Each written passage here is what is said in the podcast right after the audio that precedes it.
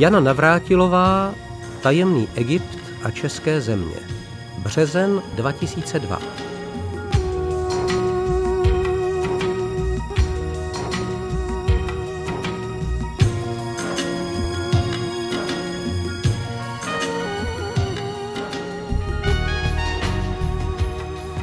Starověký Egypt je často považován za tajemný a mystický.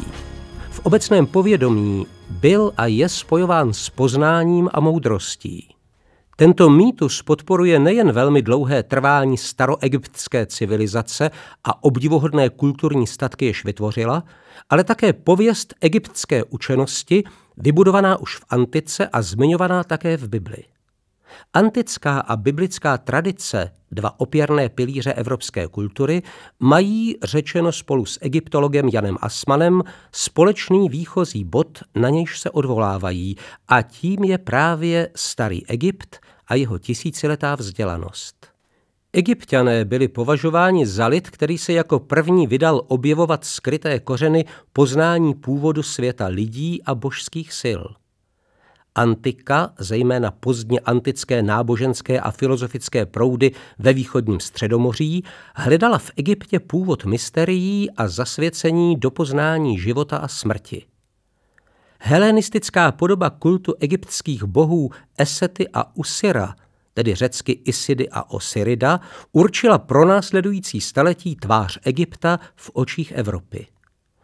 Dalším pramenem moudrosti, která už v Egyptě měla být dostupná jen vyvoleným, byly hermetické spisy obdivované renesančními mysliteli.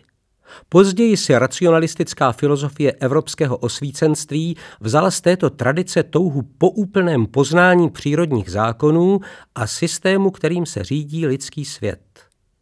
I počátky těchto vědomostí byly hledány v Egyptě. Přisuzovalo se mu vytvoření přirozeného náboženství přírody a rozumu, ukrytého za mystické symboly, které je zpřístupňovaly jen vybraným. Evropské kultuře ovšem není vlastně jen snaha poznat to, co znali staří egyptiané. Neméně přitažlivá byla sama představa, idea staroegyptské civilizace, jejího poslání a její spirituální bohatosti. Odtud pramenil také zájem o předpokládaný mystický rozměr staroegyptského náboženství, který inspiroval společnosti typu Rozenkruciánů a svobodných sednářů. České země se nikterak neliší od ostatní Evropy v různých podobách zájmu o odraz kulturního dědictví starého Egypta. Snad jen zde nepůsobilo tolik faktorů, které by zájem o Egypt povzbuzovaly, jako například v Itálii nebo ve Francii. Antická tradice zde byla přítomna zprostředkovaně a menší byl rovněž přímý kontakt se světem východního středomoří, který vždy, i když mýval jen čistě obchodní nebo mocenskou povahu, v příslušných zemích podporoval zájem o kultury a dějiny této oblasti.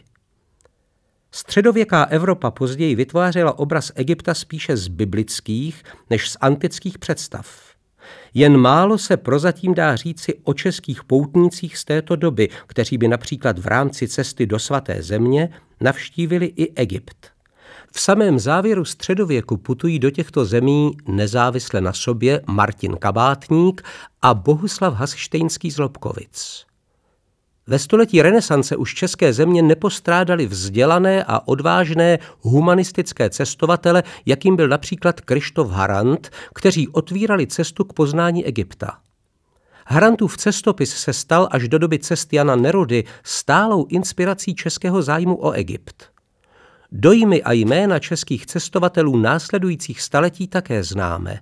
Františkánští misionáři Římař a Remedius Prudký, odvážný pražský měšťan Žvejkal, ironický Jan Neruda a konečně proud cestovatelů, který zamířil z Čech do Egypta ve 20. století.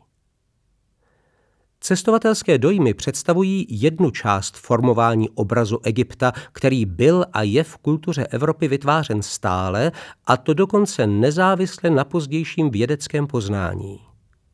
Tou druhou částí je sama představa egyptské kultury, zobrazovaná v kulturní tradici a v neposlední řadě reflektovaná v umění. Staroegyptská minulost a vzdělanost přitáhla v 17. století zájem Jana Ámose Komenského. V oblasti výtvarného vyjádření používalo české baroko symboly a architektonické formy odvozené ze staroegyptských. V českých zemích působil významný architekt Johann Bernard Fischer z Erlachu, který studoval egyptské umění a byl přítelem významného jezuitského učence Atanázia Kirchra. Muže, který učinil mnoho významných, byť i nevždy jednoznačných kroků k poznání staroegyptské civilizace.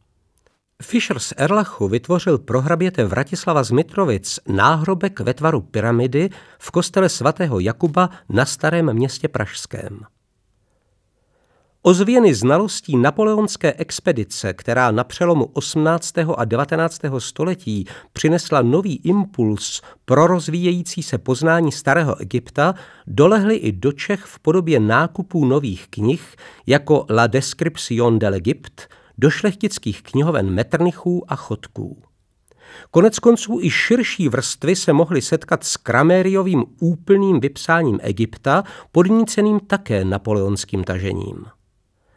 Zednářská tradice spojená s takzvaným egyptským rytem a používající mnoha symbolů považovaných za vlastní údajným egyptským mystériím měla své zastoupení také v českých zednářských lóžích, o čemž mimo jiné hovoří soudobé zednářské pokoje na šlechtických sídlech, jako je Vranov.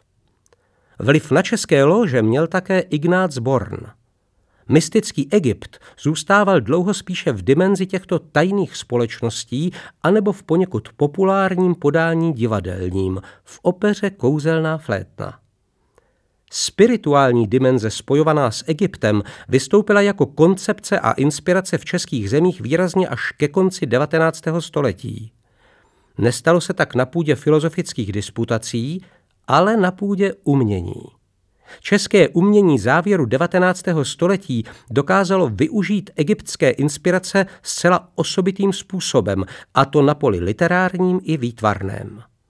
Jednotlivé egyptizující motivy využívali Alfons Mucha, Josef Váchal a František Kobliha, především však František Bílek.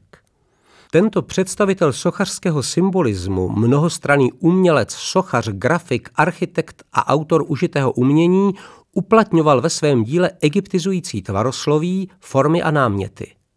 Zanechal svědectví o svém pohledu na Egypt, který pro něj nehrál pouze roli dekorativní inspirace, nýbrž se stal také podnětem pro jeho vlastní duchovní svět. V díle Stavba budoucího chrámu v nás napsal – když lidstvo předvěké hovořiti chtělo o věčnosti, vyřklo slovo tak prosté a takovým způsobem, jaký dosud v pyramidách egyptských obdivujeme v úžasu. Pohled do věčnosti u matky země tvořili v Isis Sphinx pozemské a my dosud hluboce pohledu jejímu se koříme. Jaká duchovní a svatá potřeba chránila sloupy, chodby i síně egyptského chrámu. Myšlenka stavby byla nábožensky i zákonitě v lidu vžita. Egyptská kultura je pro Bílka nejen duchovně bohatá, ale také dokáže předat své poselství následujícím generacím. Je tomu tak proto, že její umění bylo výmluvné v duchovním smyslu slova. Všimněte si, přátelé, starého chrámu egyptského. Každý kámen tu hovoří, každý obelisk, každý sloup, každá pyramida. Bílkův kulturní zájem o Egypt a egyptské umění nevznikl ojediněle. Mezi jeho přátele patřil například Julius Zeyer, představitel zájmu o Orient na literárním poli a také Otokar Březina. Julius Zeyer, prozaik a básník lumírovské generace, se obrací k exotickým námětům, které zpracovává mnohdy pod silným vlivem starší literární tradice – Postavy jeho děl žijí ve středověkém Japonsku, biblické Palestíně i faraonském Egyptě. Právě ve starověkém Egyptě se odehrává děj dvou Zejerových povídek Asenat a král Menkera. Otokar Březina měl k Egyptu jako duchovní pravlasti podobně zvláštní vztah jako František Bílek. Březina často zmiňoval Egypt jedním dechem s Indií. Také říká, Nynější Arábie, Indie a Čína jsou jedinými pravými dědici starých kultur. K celkové charakteristice Orientu dodává Orient hledá splynutí s kosmem, pohroužení se ven. Zájem o mystiku orientálních kultur jej přivedl dokonce ke knihám Heleny Petrovny Blavacké, o níž se Březina vyjadřuje s úctou. Byl přesvědčen o kulturní provázanosti a tradici, která je od dob starého Egypta nepřerušena. Březinovo eseistické dílo, zvláště esej Skryté dějiny, vyjadřuje stálé přesvědčení o dějné duchovní kontinuitě, která provází a spojuje veškeré kulturní výdobytky lidstva. Z českých umělců, kteří se dotkli egyptské tematiky, je mezinárodně patrně nejznámější František Kupka. Odraz Kupkovy znalosti egyptského umění je patrný v díle Cesta ticha. Obsahuje odkaz na motiv sfingy a tím snad na roli mlčení a střeženého tajemství. Doložena je zde vlastně obdobná inspirace egyptskou spiritualitou jako u Františka Bílka, přestože výsledný dojem je značně odlišný. Výtvarné umění českých zemí ovlivnil také slovinský architekt Josip Plečnik, jenž uplatnil egyptizující prvky při úpravách Pražského hradu pro prezidenta Tomáše Garika Masaryka. Egypt v podání vědeckém byl od 19. století součástí obecného vzdělání a textů českých učebnic a encyklopedií. Vznik univerzitní egyptologie a tím i institucionalizovaného poznání přišel však až ve 20. letech 20. století. Už nešlo jen o zpřístupnění civilizace, která otevřela bránu lidské vzdělanosti, ale o její vlastní poznávání, k němuž Češi mohou přispět. V průběhu 20. století byl Egypt také předmětem ideologicky zabarveného výkladu dějin. V tomto směru jsme však trochu odbočili od mimo vědeckého zájmu o Egypt, který je, dlužno říci, mnohem bohatěji strukturován. A také se vznikem a rozvojem vědy o starém Egyptě nikterak nezeslábil. Naopak, jako by se zdálo, že nové poznatky budí také nové představy o starém Egyptě. Ani v tomto směru české země nevybočily ze svého evropského kontextu. Dokládá to i umělecká inspirace přítomná po celé 20. století. Rovněž nejrůznější představy o starém Egyptě získávají stále nové příznivce, přitahované rostoucím množstvím nejen naučné, ale i, a to častěji, popularizační literatury. Dá se říci, že v obecném historickém vědomí má obraz starého Egypta vyvolaný uměleckou reflexí a laickým podáním větší odezvu než postupné odkrývání staroegyptské civilizace. Při sledování novodobé evropské kulturní historie však nelze zapomínat ani na jednu z těchto stránek zájmu o starověký Egypt.